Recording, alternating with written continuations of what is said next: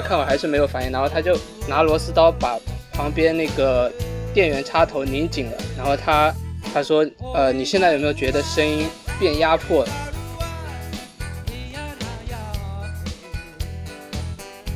你最基础的调这个东西，你就应该找听力好的人来调。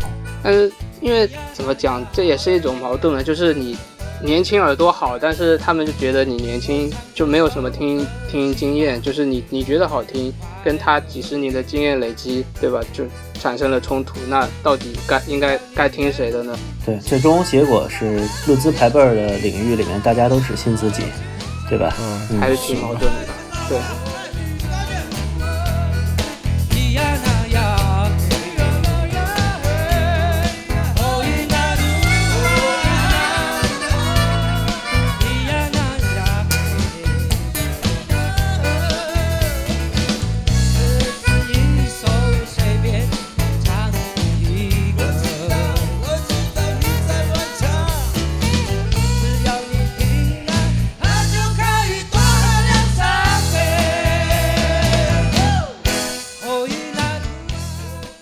各位好，欢迎收听本期的声波飞行员，我是孟获，啊，我是微版，我是老图，嗯，真是好久没录节目了啊，嗯，隔了这么久，现在还在中秋假期里是吧？但是中秋快乐好像已经不赶趟了，嗯，肯定不赶趟，嗯，你可以祝一下国庆快乐啊，还有半个月啊，也可以预祝七十周年建国大庆快乐是吧？嗯，行吧，反正千万别来北京玩就行，啊，是是是。现在好像各地什么限行啊之类的已经搞得很很大了，嗯，对，北京这边什么据说什么连什么棋牌室、歌厅啊，现在开始就已经让关关了。嗯，对，挺奇怪的，大庆不是庆祝嘛？你娱乐不让娱乐，怎么庆祝啊？是吧？嗯，这不是这这行了行，这这就不是咱们节目说的了啊。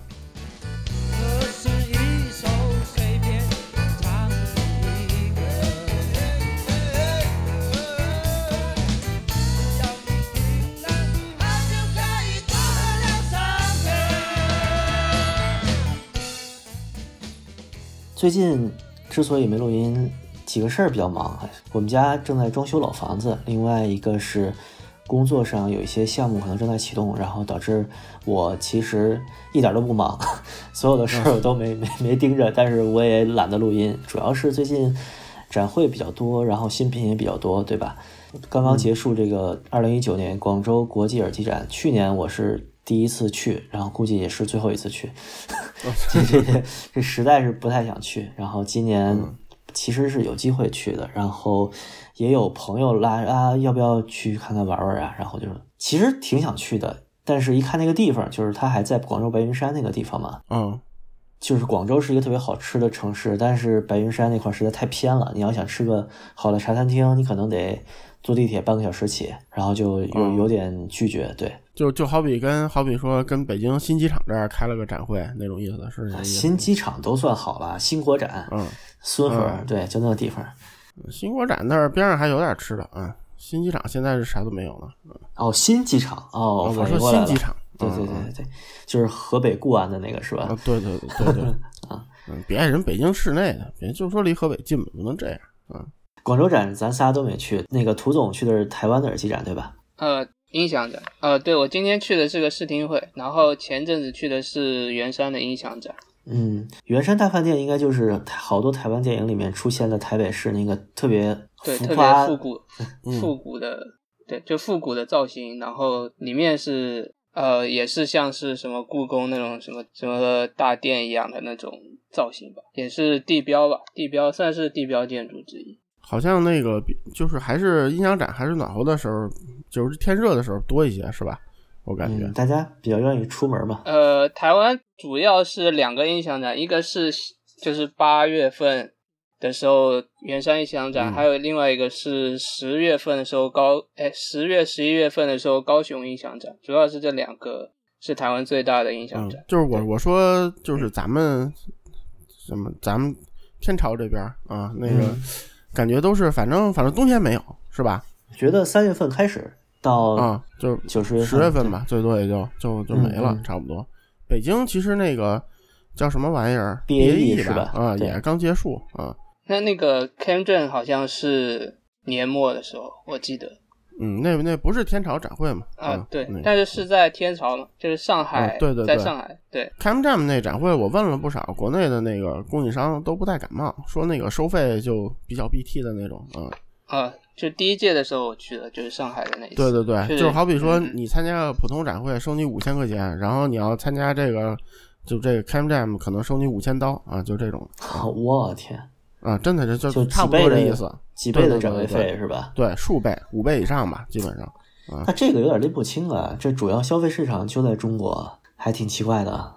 他们是在，比如在美国，比如西海岸，比如在新加坡，都是一个收费标准吗？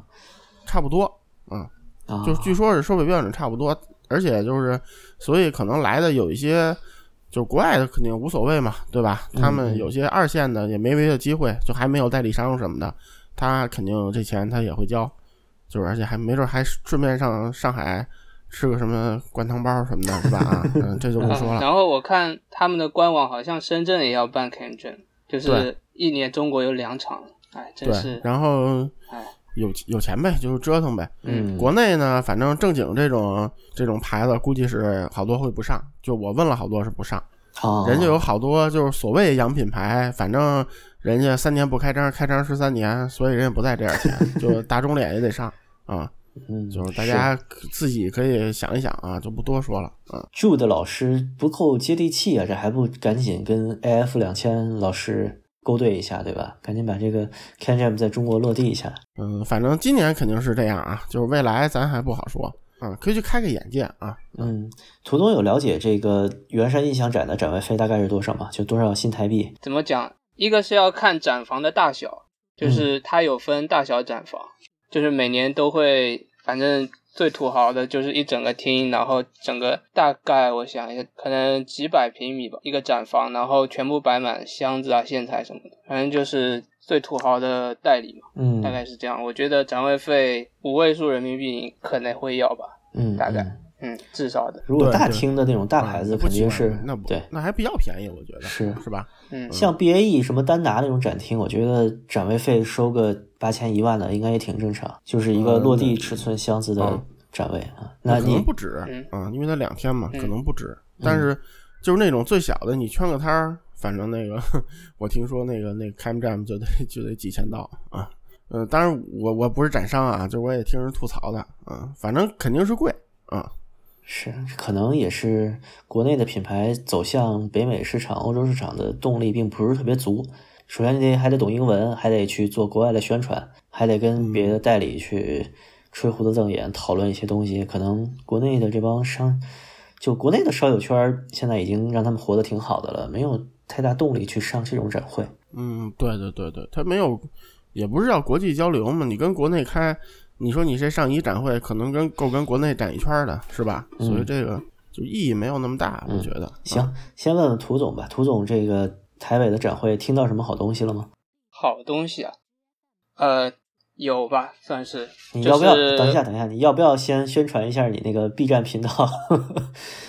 呃，目前来说，因为还是比较限定于磁带或者是就是那种老的随身听相关的内容，偶尔会放一些呃音响展或者是台湾去到处玩的一些视频吧，大概是这样。所以推广的话，感觉怎么说还在上升期吧。现在每天涨，对，每天涨个 涨个几个粉啊，然后嗯，每天播放量能涨个七八百吧。目前目哎呦，那前是这样子。很可以了。对你你说说嗯说个 ID 吧，到时候放在那个就是公众号或者是那个什么里面行吧。行行嗯，用嘴巴说的话可能不方便。你得你得放上去，要不然你这听众怎么素质三连？是不是？哎，反正也没想靠这个吃饭。其实其实做视频，感觉现在目的还是就出于个人的爱好的分享啊。对啊，我我觉得，对对我觉得其实倒不见得拿这吃饭，就是说原来也有朋友劝我做他妈模型开箱的，你知道吧？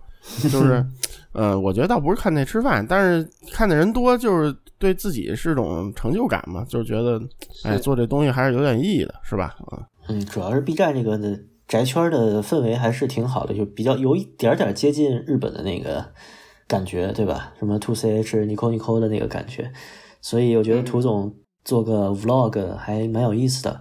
嗯，反正就是二二次元东西好一点吧。反正这个人气已经比我们高多了，对吧？是啊是是，本来现在就是还是有有蛮有意思的嘛。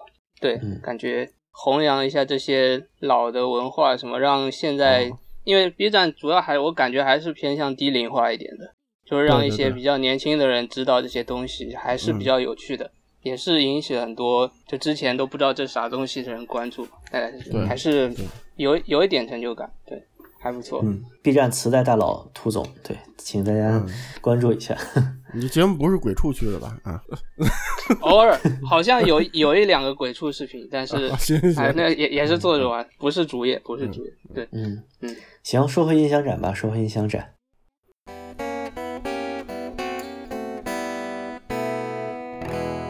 你有听到就是你比较动心的或者比较感兴趣的产品吗？呃，这次音响展比较难得的东西的话，算是有吧，像是之前国内还是蛮有名的那个，就耳机部分啊，先讲耳机部分，是那个意大利歌德嘛，叫翻译国内叫对杜林之声，好像是、嗯是是这个，这个是嗯。好像是台湾第一次展这个东西，反正也是好不容易才听到的。啊不，本涂总这儿插一句，本身这是个新牌子啊，对对对，但是呃，对，之前国内也展了几次，然后对，至少台湾台湾的部分是感觉之前从来没有宣传，然后第一次在展会上出现，然后就是在圆山的音响展，也是解了自己的好奇心吧。对，就不说解读了，就说解了自己的好奇心了。反正好听吗？对，呃嗯，，还是挺好奇的。还是蛮有特色的。怎么 V 讲版听过这呃东西吗？嗯，听过，嗯，反正我觉得卖这价儿就呵呵了，啊，呃，就是特色是有的，但是值不值嘛，我们就就不说了。我当时还挺惊讶，就是意大利的怎么着？意大利移民和意大利本土是你一天下意大利人一大抄是吗？这个耳机的结构能做到这么相似，歌德不急吗？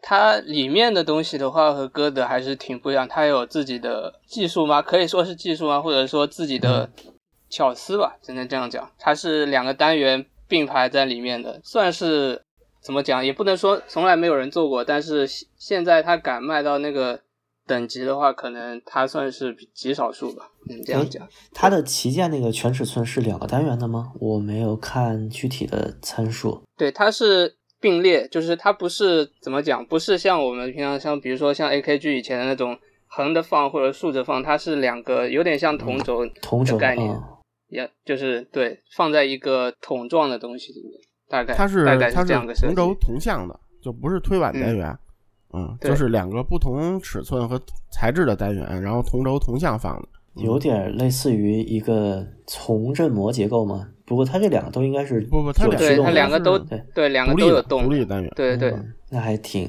挺独特的。就是就是好比说我放了一个那个四十的单元，然后我中底前头又套了一个三十的，比如一个电镀的，就是出高频声音的，就好比这种意思吧，啊、我想起来，我曾经把 RS 戴在头上，然后外边罩了一个啥来着？是 K 二四零吗？就是就等于是俩耳机一起听啊，呃，那个声音非常的奇特哈。嗯，反反正就是它这个东西，呃，我觉得做工啊、佩戴舒适啊，就是也不算什么值得一说的。然就很后那个歌德，就是外观或佩戴部分还做工也挺歌德的，反正就嗯，确实是这样。嗯，但声音还是有有自己比较有自己特色。对，声音是，反正你肯定说不上它声音平衡，就是比较有个性。然后一看那个价格，反正也是那种，因为它就那俩产品吧，涂总，好像对对没有新的吧，对反正都都不便宜啊。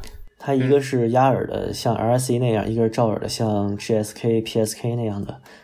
啊，对，嗯，然后小的好像一万出吧，大的好像两万两万多吧，嗯。我记得大概是这样这个价位。对，嗯嗯，这个牌子挺奇特的，就是当年我是在 YouTube 上面，就是耳机博主吧，相当于，然后他采访了这个牌子的设计师，是一个意大利老头儿，然后那个老头儿连就是连英文都不太说的利索，就只能蹦几个单词，可能英文比我都差好多。当时的我就特别惊讶，它能跟歌德这么像，然后它但它就是外观不是金属的壳嘛，然后嗯镀层特别浮夸，就看着特别像国内山寨的东西。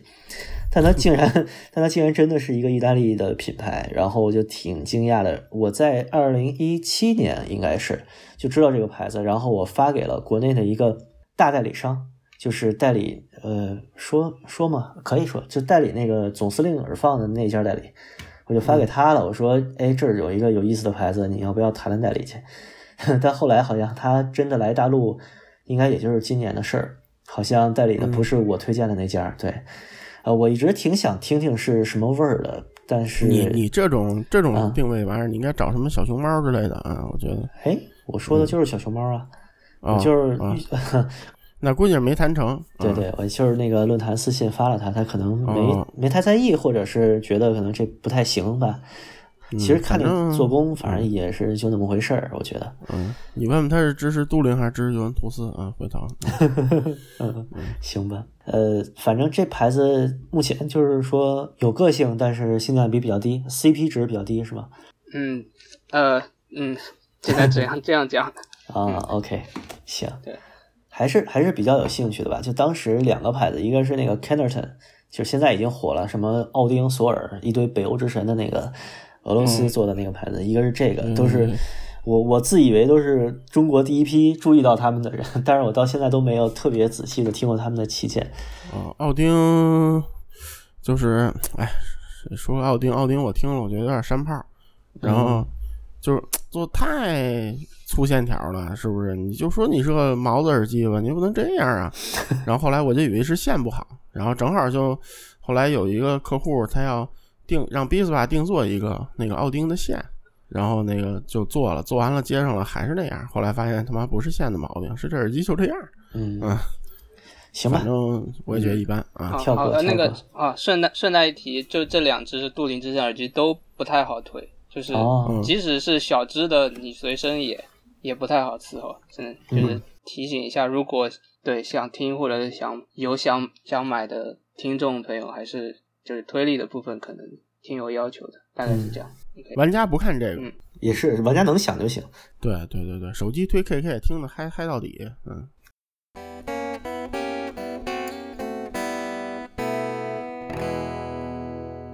但我觉得有一个现象就挺好玩的，就意大利的牌子，不管是音箱还是耳机，好像都不是好伺候的主儿。就他们不太去妥协现代这种数码时代音频设备。就包括意大利之前呢有一个书架箱，我忘了叫什么了，我当时听就觉得声音特别老派，但是特别有那个歌剧的那个调调。就是普通的现在的数码功放什么的根本就带不起来，可能还是得要老派一点的设备或者是比较是爸吗？还是呃不是不是不是那么是就那那个牌子我肯定就知道了吧。哦，对。也好吧，现在还有这啊。种逆这种数码风的，呃就是好推为主主要设计思路的这种这种风潮的产品，不去妥协现在的驱动条件，我觉得还蛮有意思的。可能它产品本身就定价也比较个人化，但是我觉得是一个，就它这个牌子能生存下来并有人认可，是一个挺好的事儿，多样性嘛，对吧？嗯，就国外这种还是挺多的吧，不便宜不不怎么贵的，就是这像这种不便宜的其实少，不怎么贵的挺多的，就是可能像开幕站，没准要是说开好了，可能越来越多的大家能见到。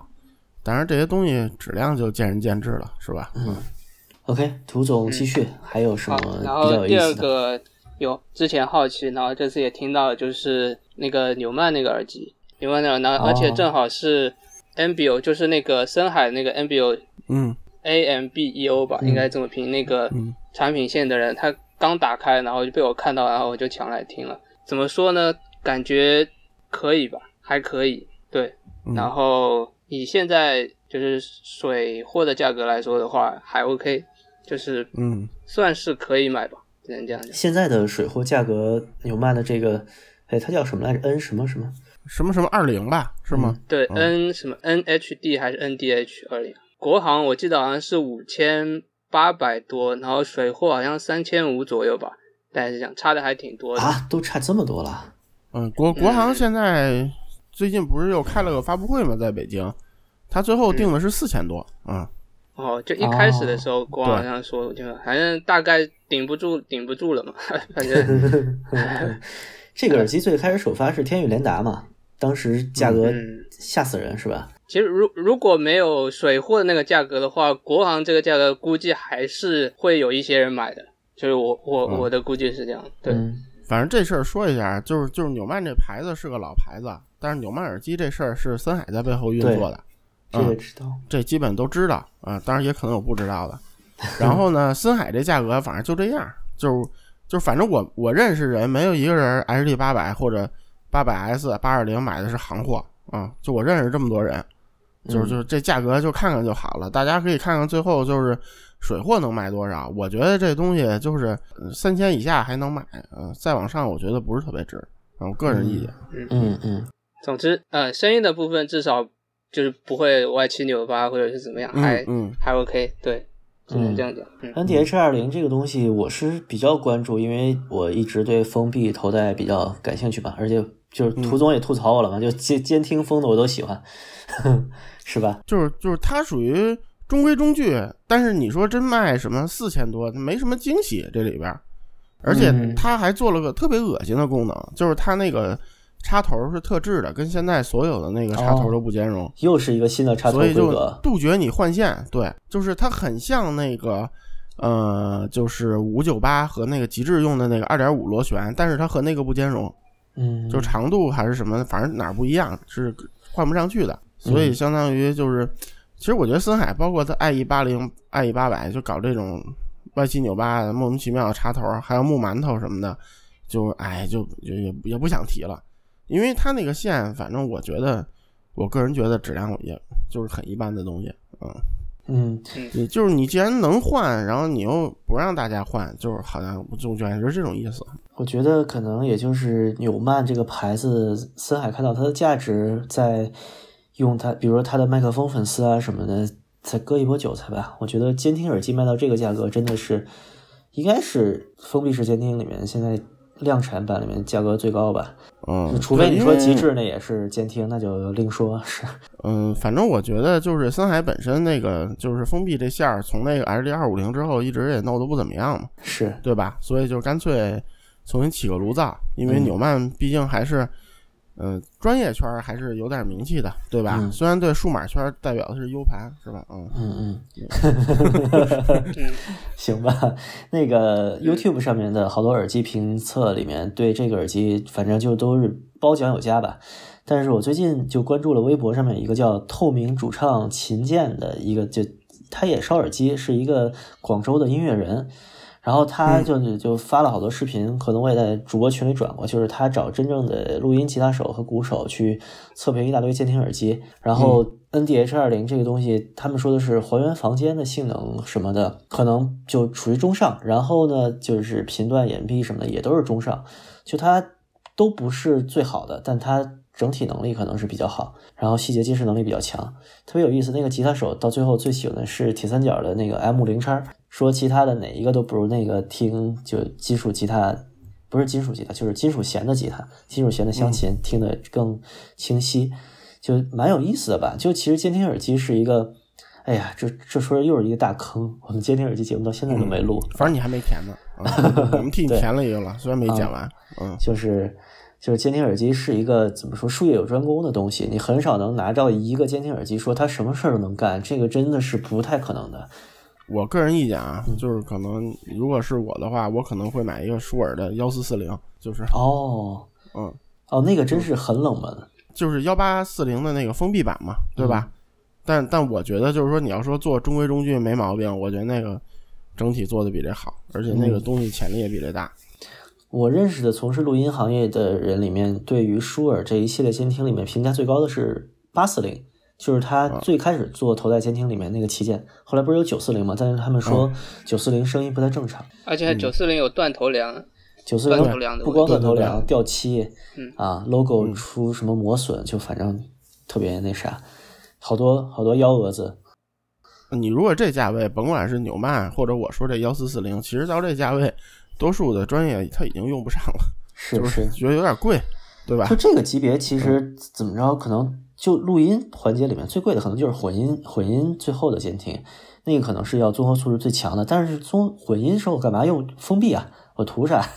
对吧？一个半开放、全开放都都 OK 的，对吧？K 七零二当年就是这个定位。对你做做混缩能用的多嘛？对吧？你封闭监听 M 五零叉这价位够使了，对吧？嗯，包括包括你看大法新做的那个那个，就是把 E A 改的那个专业版，它不也就是那个一千多价位吗啊，就是等一下，刚想说这个事儿，就是监听新品 M E S T 是吧？那是 E A 改的。对啊，我靠，我差我差点买了，这真是 E A 改的。真的是 E A 改的，啊，比你这个反正你底子就是个一千多耳机嘛，对吧？你你反正 可能刚上市会贵一点儿，但是你最终它替代的还是那个就是一千多这种价位的东西，我觉得。啊我我我在听众不是我在主播群里面多次表示我对嗯那个、那个 M E S T 特别想要，然后昨天我的朋友在 E Earphone 跟我说我在店里了，你要吗？我一查日元汇率，我说算了吧。然后今儿听你说是 E A 改的，我松一口气，幸亏没买。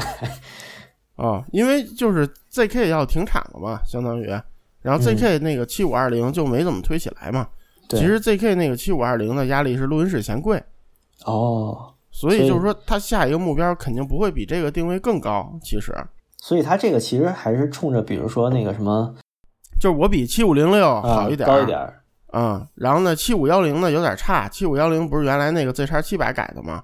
对吧？啊，然后就是都有这个，我都不知道 Z 叉七百改的七五幺零。啊，对啊，然后哦所以就是七五幺零又稍微有点差，但是呢，我七五二零要停了，所以现在我就用，就它能改的底子也就是这 E A 了嘛，对吧？嗯，它等于是大概意思就是我七五零六后面怎么着也得有监听新品，但是前几个都失败了。对，我觉得它其实 ZK 和七五二零、七五幺零这一线，你看它也明显在做一个新的监听外观嘛，但我觉得可能这一个系列它有点认可度有点低，所以你看这个 MEST 还是照着七五零六啊、CD 九百 ST 啊那个外观去的，可能大家看着也亲切一点，它还是其实这领域还是得便宜大碗耐操嘛，对吧？嗯？你要是再不出点好的，你连这 M 五零都干不过，最后对吧？啊，但是 E A 单元改的这个真的有点儿，我 有点害怕。就是你要想纽曼那个也是疑似那个 HD 六三零改的嘛，对吧哦，对，那个不是已结果也是经基本坐实了吗？就是对外观是真的很像，但是单元什么的，就是还不是特别实锤，还还没有实锤，好像目前是这样。这个其实就是监听这领域，这是这反正这坑也没填，就随便说两句啊。就是嗯孟孟获，你看他们那个评测，他测没测铁三角的 M 七零叉呃，测了，他觉得不行。是吧？就是就其实 M 七零叉它其实那个单元素质要比 M 五零好很多，但是它不好推，是，而且呢，它价位它这个价位，我问过铁三角的人，铁三角人说两千多，人一听，然后人家想买的就不管它好不好，都不是，人扭头就走了，属于嗯嗯，嗯，所以后来出了一个 M 六零叉，就是嗯对，对就是我最想买的，然后嗯又又没买。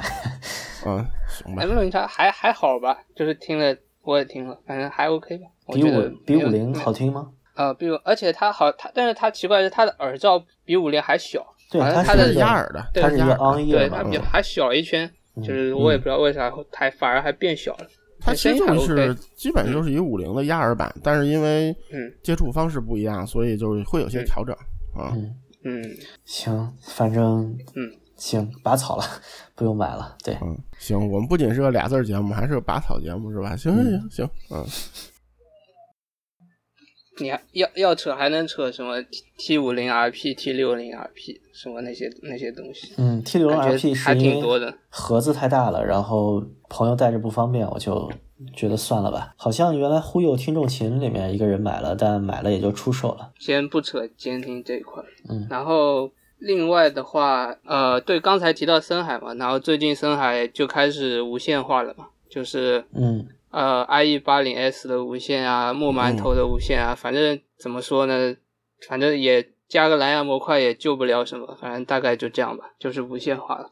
然后再来就是拜亚的那个降噪降噪头戴，嗯呃，大概说一下，就是降噪效果其实还不错吧，降噪效果不错，音质平平吧，还是这样。以目前的价格来说，还是贵，还是不香。然后大概就这样，然后再就是耳机相关的部分吧。然后这一次比较有幸听到了，就是 Viva 的静电放，然后配上小香，然后之前一直小香呃都是配就是嗨翻们自家的耳放，然后觉得不太行。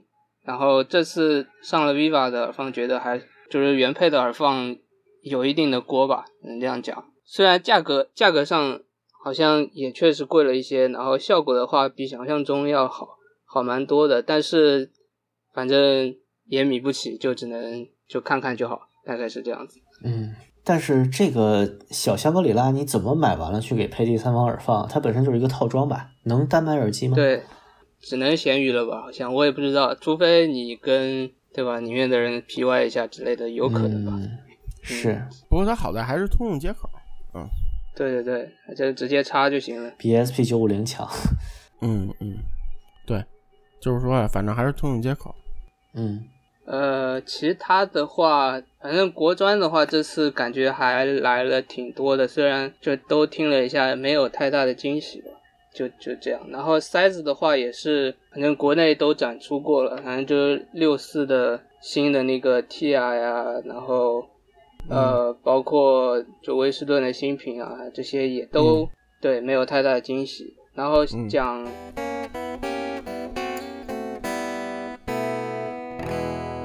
箱子的部分其实因为平常也很少玩，虽然听是经常在蹭，但是呃这次比较难得的一个是 FM 的全套，就是它的后级包括它的箱子，我感觉可以算得上是全场最佳了吧。虽然价格也是都是天价，但是是真的真的好听。然后这次还蛮有趣，就是遇到了校长，就是哦呃他也在现场，对。哎，你没问问校长怎么去的？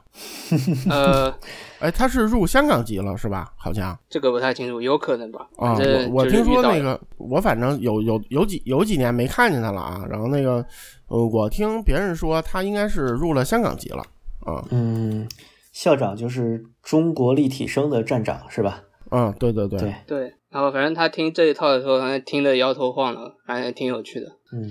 我特别好奇，就是校长自己做自媒体，他那个就这种音响文化人受众在哪儿啊？我觉得他在天天在微博上发那些东西也没有太多人看，还蛮奇特的。嗯，就是广东、香港那边圈子还是挺有人气的，就就是我觉得他们还是有很多传统烧友的，虽然没日本那么多啊。我觉得他有点像那个什么高保真音响，当年是杂志时代过来的那些人，就是有那种订阅习惯。就不是也不是，就是他们那边人吧，就好比你开个广东展吧，就是听箱子或者听大系统的人还挺多的。嗯，你如果是你在那个广州音响展，好比说我我就卖那个 DAP 或者塞子，就有些人一进去摇头，人就直接出去了，对吧？但是你在帝都开音响展，如果你只展。除非你是那种像说那之前说那丹拿啊什么老子有钱包包房。那种啊，对，除了这种有人进去听，剩下的你说我跟展台上问你做什么呀？你说我做那个什么 CD 机，什么什么台式耳放，什么这有好多人直接扭头就走了，就就感觉发出环境挺不一样的。嗯嗯，之前谈到的这个随身烧友，其实正在从这个耳机发烧友这个圈子里剥离出来嘛，就像当年耳机发烧从音响发烧里剥离出来一样。对对，尤其是我觉得像北京、上海这种发烧圈子，就是尤其尤其变得快。嗯，对，包括这些媒体人，可能也，比如说小白版主，他可能就对于耳机和耳塞涉猎就比较多。可能校长这种就有点像上一辈那种音响的文化人一样。嗯。他他分享的内容相对来说不是不是这么贴现在的烧友。小白版主他自己他也不玩随身那东西，但是没办法，他是做买卖嘛。现在就这东西好卖，然后就全国这范畴来看，是你像你你要卖个 CD 机啊，合并式放大器，你也能卖几个，对吧？就这就这市场，嗯，所以你不懂也得懂。然后接下来一个比较有趣的就是一个有点概念类似。平板的音箱吧，就是它是蛮有趣的，它的前面可以盖一张它特制的一种画布吧，就是你可以在上面画画，或者是把自己喜欢的画印上去，然后你也可以把前面的画布变成一个投影吧，就是可以投影东西上去，但是它整个面就是一个发声单元嘛，然后听感有点接近国都的静电，反正因为它的发声原理很类似，它就是整个平面发声，所以它的听感跟呃一般的箱子。不太一样，就感觉是场面会很很大，然后人声的定位会很异常的准，就不知道为什么，反正它和摆位无关，反正你只要那一面两就是两个平面正对着你，然后你就可以听到一个很完整的声音，大概是这样，还蛮有趣的。平板单元是吗？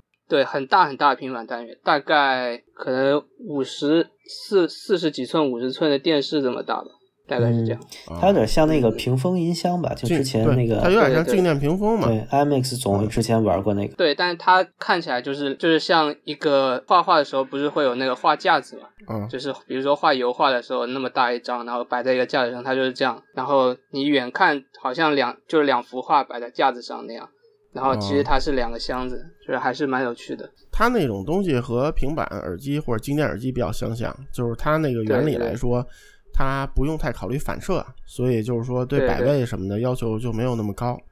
嗯，应该是类似的道理。嗯嗯然后反正听感是很很独特的，这种可能比较没有办法在就是耳机的部分做类比，可能你要听过比如说静电屏风那种的感觉才能就是类比的出来，大概是这样子的感觉。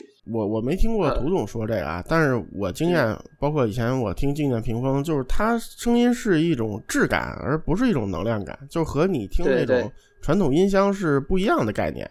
嗯、对，因为它就从整个面打出来的声音，对对就是对，就不是一个点，然后特特别有趣，而且它也有做小小的，就是你放在你的比如说电脑两边，然后嗯多媒体屏风，就是对对，然后 那个声音就是你完全想就是听不出来是从两个喇叭发出来的，好像是从中间发出来的，就是嗯明明那边没有东西，但是那边有声音，很有趣的那种感觉，嗯就是有一种环绕感，嗯、就是还蛮有趣的小。但是现场遇到一个插曲，就是有一个很耿直的烧友吧，一直问那个就是老板，就是也是工程师吧，就是说你这个频响曲线有没有测呀？然后什么什么数据是怎么样？然后那个老板就很头疼，因为这个东西。目前来说，没有一套不像正常的音箱一样有一套完整的标准，或者说测的方式还没有很成熟，所以它可能如果你按一般的音箱去测的数据，嗯，并不会那么好看。然后，但是你就遇到那种特别抠抠数据的那种烧友吧，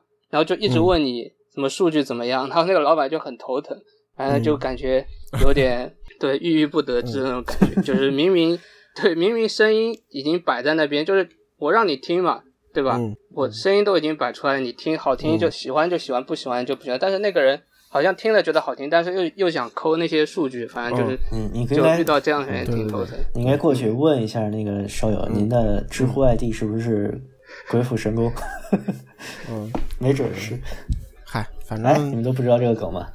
嗯呃，知道知道呃，好，冷了，行吧，行吧，嗯没有，还以为会引发，嗯，引发共鸣。OK，那某某位和某位都是我我不屑于理的，我觉得说说这些都都有点跌咱们节目档次那种感觉。没有没有，不至于不至于啊！我在知乎里边写了一个关于他的答案，然后嗯收到了很多赞和比赞多好几倍的质疑。我刚开始还就挺认真的去回答这个质疑，但是嗯就是你连相关性研究和概率论和数理统计，你认为这些都是科学，然后你认为科学是绝对正确的，那我就觉得这没意思了吧？就我干啥给你普及这个呀，对吧？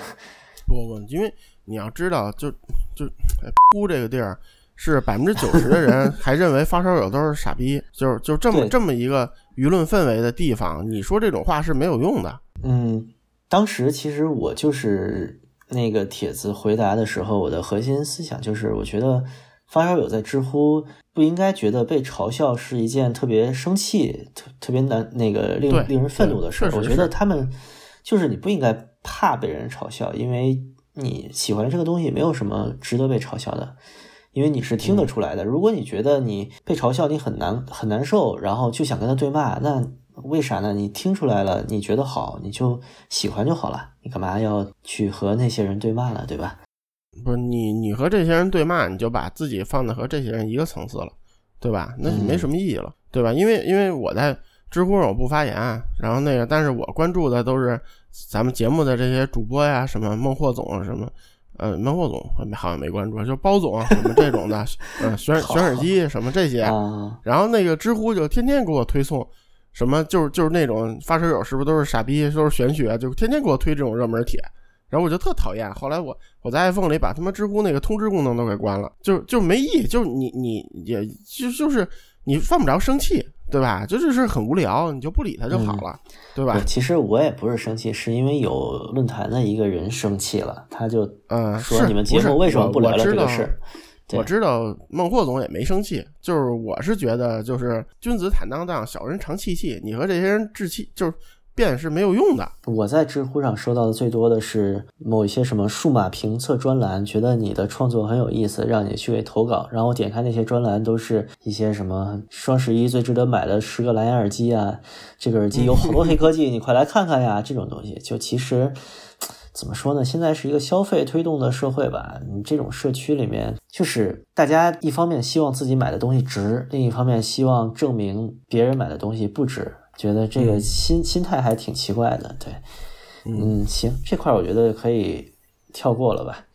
嗯，行，让就让涂总接着说。嗯，啊，我我刚刚本来要说，他突然忘记，突然忘记我要讲。咱们都给涂总说断片了。嗯嗯嗯，好吧，然后。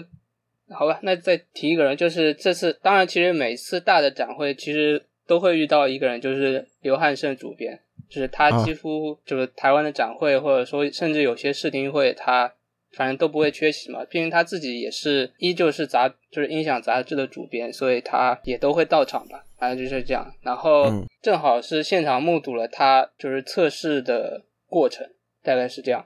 嗯，然后他会拿着一个说好像是测什么 EMI 的一个东西，然后去插那个就是展房的电，先去看一些什么电的那些数值什么的。然后而且这次看到很多参展的人呢，他们都会拿着手机去测那些频谱啊或者是什么的东西，就是现场看到很多次，就不只是刘汉胜主编，包括很多参展参展的人，他们都会拿着手机在那边，反正估到的那些东西。这次也算是一个比较特殊的现象。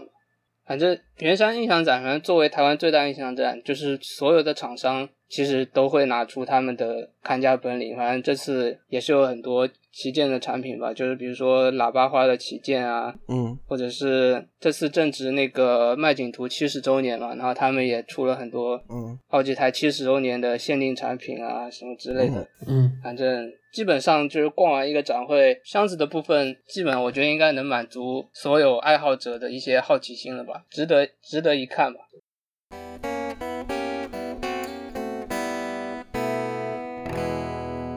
然后大概讲一下这次的遗憾吧，就是。就是好奇没有听到的，就是比如说耳机的部分，就之前前一阵子不是出了那个履带耳机吗？好像是塞尔维亚塞尔维亚的。对对对，我刚想问你这个，就是有没有听到？对，这个也是台湾没有代理，所以这次也没有人拿来参展。嗯。然后在之前，包括 TED，就是呃，就不是 TED，是 T T 加 A 德国那个，他出了一个平板耳机，大概卖好像要三四万人民币吧。嗯。也有可能不止，因为反正国行。现在也没有消息。然后虽然这次 T 加 A 有参展，而且也拿出了它最新的静电动圈混合的音箱，但是耳机那个耳机也完全没有消息。然后再包括之前 Head 就是 H E D D 吧，它出了一个平板耳机，不知道是气动单元还是平板耳机，反正 Head 的箱子我看到了，但是我问他们耳机有没有来，他说没有来，反正这次也没听到。大概这几个遗憾吧。呃，然后最后说一个趣闻吧，就是我到最后呃走进了一个，因为我看他的桌上摆着就是飞利浦的老的 CD 机，而且看起来保养的很好，然后结果一问发现它是台湾最早做进口零部件和魔改的一家公司，名字是什么我忘记了，反正就是我我在的我去的时候，那个老板还在调整那些东西，反正。然后他看到一个年就是比较年轻的人进来，然后很好奇，然后就开始各种给我科普，然后然后对，然后就就那种你懂，然后去说什么呃料一定要好啊，什么什么那种那种东西，然后对我就留着我听听他有什么高论嘛。然后他看我好像听得挺认真，他就更来劲了，然后就各种就是演示，把那个 CD 机什么搬前搬后，然后什么把什么脚钉拿掉一个，什么什么就各种演示，然后。就是比较有趣的，然后他先是这样，就是在那个音响架子上，他把 CD 机就是往后挪了一点。他说，然后他就是重新开始那一曲，然后问我说：“你有没有觉得声音往后倾了？”他说：“音音箱的声音往后倾。”然后其实我不是太有感觉。然后他看到没有，他又把 CD 摆到前面的，就是比较靠前。然后他说：“那你现在有没有感觉声音往前压了？”然后我就 反正。黑人问号吧，然后就只能无奈的点点头。然后他看我还是没有反应，然后他就拿螺丝刀把旁边那个电源插头拧紧了，然后他他说呃你现在有没有觉得声音变压迫了？然后反正就是他就是各种，虽然他怎么说他做这个魔改或者是什么也做了至少二三十年了，我觉得可能。老师傅有他自己的一套理论，或者说，我也不知道是怎么样，反正我只能表示尊重吧。我就点对，只能点点头说对，有道理，就这样。然后他，而且就最后他一直讲到 B 展，就是讲了大概三四十分钟。就是本来我觉得快结束，看到最后一间有点意思就进去。然后他是这样，就是这个展会你能拿你的那个呃入场证，就是离开前去换一张 CD 嘛，就是展会纪念的 CD，然后。结果他一直一直聊聊聊聊到后来，就是那个换 CD 地方都关门了，然后反正就这样，就 CD 也没换到就走了，反正大概就是这样，就人都走光了，就是这样。比较好玩，他是往前往后挪 CD 机，而不是挪箱子，他把 CD 机挪到后面去。啊，对对对。然后 CD 机接到功放，呃，架子的后面。啊，对，就是其他没动，他就只是把 CD 机挪动了位置，就是往后挪一点，往前挪一点。好奇怪啊，觉得。然后。然后问我说声音是不是有变化？然后把，然后还有就是把那个电源线的那个头嘛，就上面不是有螺丝嘛，然后拧紧拧松，问我声音有没有变化，然后就之类的做了几种调整吧。反正我觉得要是电源线的压接，你要是拧紧了一点，声音可能有一点变化，我觉得还能理解。挪 CD 机是什么操作呀？就是因为它是放在。架子上的，就是他觉得就是往后放在不是正中间的话，你比如说往比较靠后的位置，就是声音就对会有变化，就是行吧？呃，表示尊重，表示尊重吧。呃，您您确定这人不是飞天面条神教的？飞面神教好像不不这么神棍，飞面神教绝对都是一帮唯物主义者。嗯，行吧，行吧。嗯，但是他说什么就一定要好，就料多好，然后说什么你反正就是聊了种种事迹吧，就是说他什么魔改了什么东西，客户很满意什么什么，反正还是这样子的话。但是我说人家至少能呃二三十年这样做下来，应该也有人家的一套方法，这个倒是这样讲，对对啊，毕竟台湾还是那个有那个 Telos 那个牌子，你们知道吧？做啊，我知道，就之前还还有去。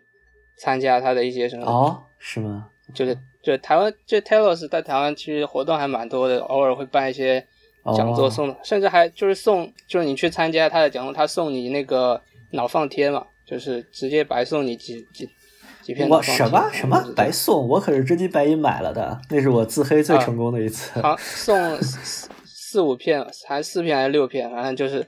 是个不是片啊，是个，明白明白。就是那一小片上有几个啊，就是就是这样，还还挺有趣的吧。反正就我是拿我是换了一个白嫖了一个保险丝，反正是这样。我是当年是四十五块还是五十五块一片买了五六片的样子啊。嗯嗯。然后前一阵魔改我的 HD 二十五拆开，发现还在里边贴着呢，感觉到智商受到。但是他讲座的内容还是比较普世吧，就比如说电啊，你要怎么接啊，然后怎么测你家里电的相位啊，什么什么什么的，还是这些比较普适性的东西，还没有上升到很玄很玄学的部分。嗯，对。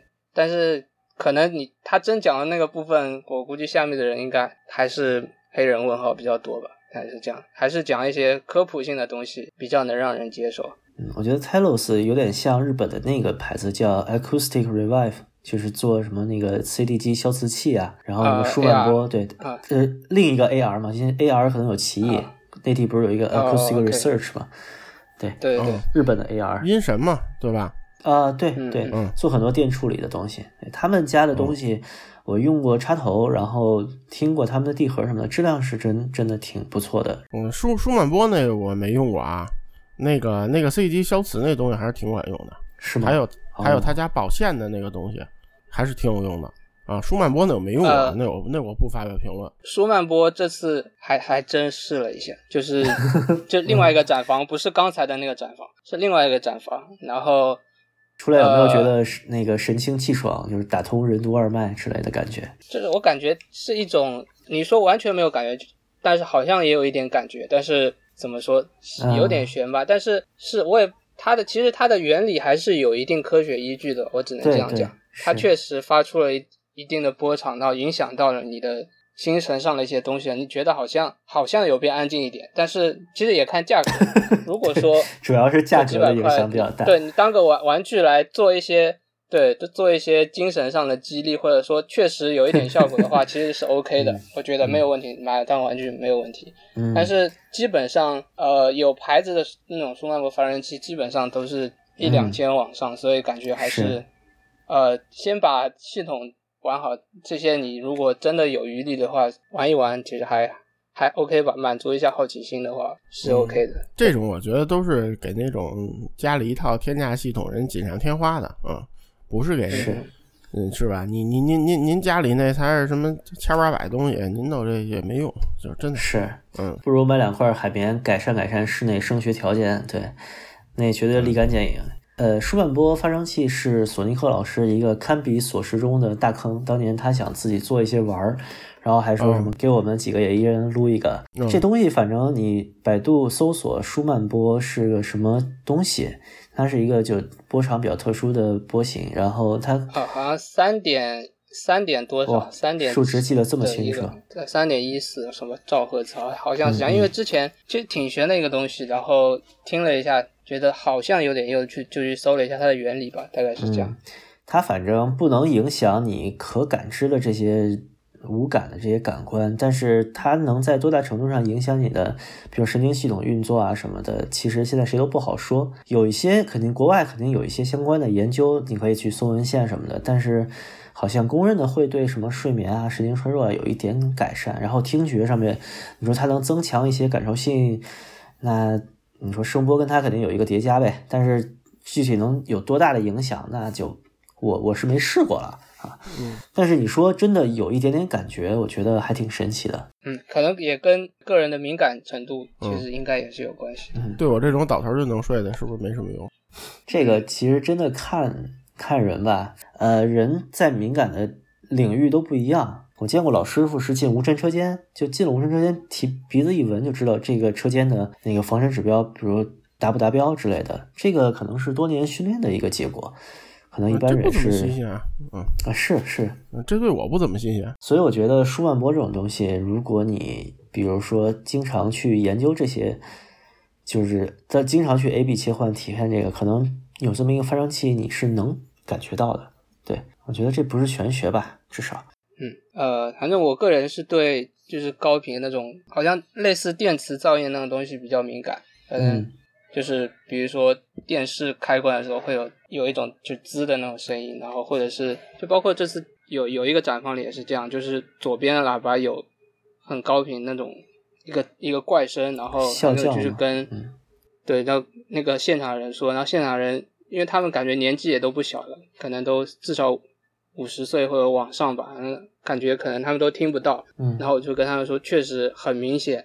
然后他们就拿手机出来测，然后就真的就是有一个一个风在那边，反正就是这样。然后他们就就确实是有这么个东西。最后排长是就是有根管子，左边那根管子可能状态不是太好，反正就有那个那个声音，反正是这样。对。所以我想吐槽的是，就是说调的话耳朵都不用吗？因因为因为我也帮人调过，包括那个音米总老去展会帮人调，我们都是靠耳朵调啊。那为什么要用手机呢？我就刚才就是因为他耳朵听听不到那个高频，就是就是可能那个声音人到了一定年龄之后，对对，就对那个那个频段他们已经听不太到了。然后他们只就是我一直因为我一直坚持所有，然后他们好，他们也就是被我这么一说，就是有一点若隐若现那种感觉。然后他们只能拿手机去就是当一个仪器嘛去测，然后就真的就是有测到一个风在那边，反正大概就是这样子。嗯，但是我觉得啊，就是说你听都听不到，你即使用仪器测到了，你怎么知道你调的比以前更好呢？这只能靠，对吧？边看边就就我真挺质疑这个的。那个，嗯，我们也遇到过，就有音响老师傅，可能六七十岁了还在做新东西，但是新东西声音明显有问题嘛，这个也不稀奇。不是这种情况，就是说他可能有好多电路经验，这种挺常见的，但是一般得要得找一个靠谱的人听，就或者不止一个啊。就是说，有人听，有人调，这种是可以的。但是你自己都听不到了，你借助这些东西，然后你也调不出来。嗯，就因为它是胆机，然后就是可能其中一个管子突然出了问题，他们然后又正好又是在他们比较不敏感的频段就出现了噪音，然后他们对吧，就是就没也没去注意，然后就对，就只是我正好进去就听到，就是现场其实还有挺多人那边听，然后没有人说有什么问题，可能不不就是可能有人听到也不不敢说，可能也有可能。我说不是说应对突发情况，我是说就是说你最基础的调这个东西，你就应该找听力好的人来调。但是因为怎么讲，这也是一种矛盾的，就是你年轻耳朵好，但是他们就觉得你年轻就没有什么听听经验，就是你你觉得好听，跟他几十年的经验累积，对吧？就产生了冲突。那到底该应该该听谁的呢？对，最终结果是论资排辈的领域里面，大家都只信自己。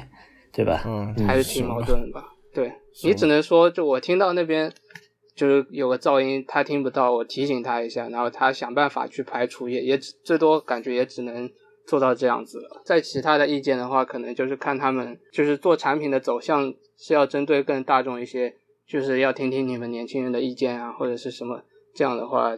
可能才会做一些改变吧。对，就是现在感觉发烧界，虽然我也没有什么资格去讲，但是确实音响展上看到的绝大部分还是比较有年纪的那群，毕竟他们的消费能力也是比较能消费期，也是可以理解的吧。反正现在的状况大概就是这样，就是年轻人更多的还都是集中在耳机或者是随身区那一块，然后其他的箱子什么的，就是他们可能就是大概听一听。嗯。对，因为胆机挺容易出这种突发情况的。我之前也碰见过，就是我一听，哎，我说这个左右声道不平衡，就偏音了。然后找了几个老师傅，岁数大的，找了三个人都没听出来。最后只好拿仪器测，然后差了好像一一两个 dB，可能就是。那真的挺小的。对，然后然后后来发现是有一个管子，就是有一点那个，就是老化，就是有点问题。不知道是搬运还是什么过程造成的，但是就我听，我觉得特别明显。然后他们都听，觉得没有。后来只好测啊。但是我觉得就是要想好好调的话，就是应该是有经验的人和听力好的人都听过吧，然后大家一起把这东西调好，才是一正常过程。是。现在国内，哎，反正不吐槽了。就是对，音响界需要年轻的力量。对。欢迎请我去去试听，嗯，好，OK。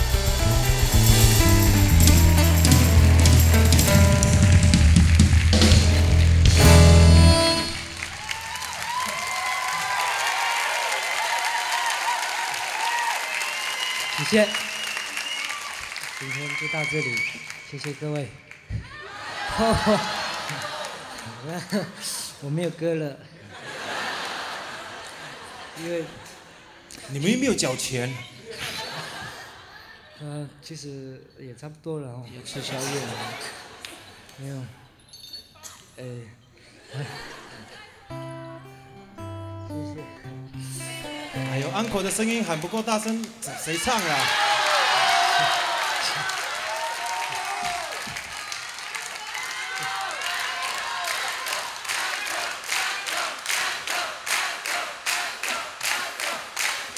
我们还是要假装要离开啊，因为喊不够大声。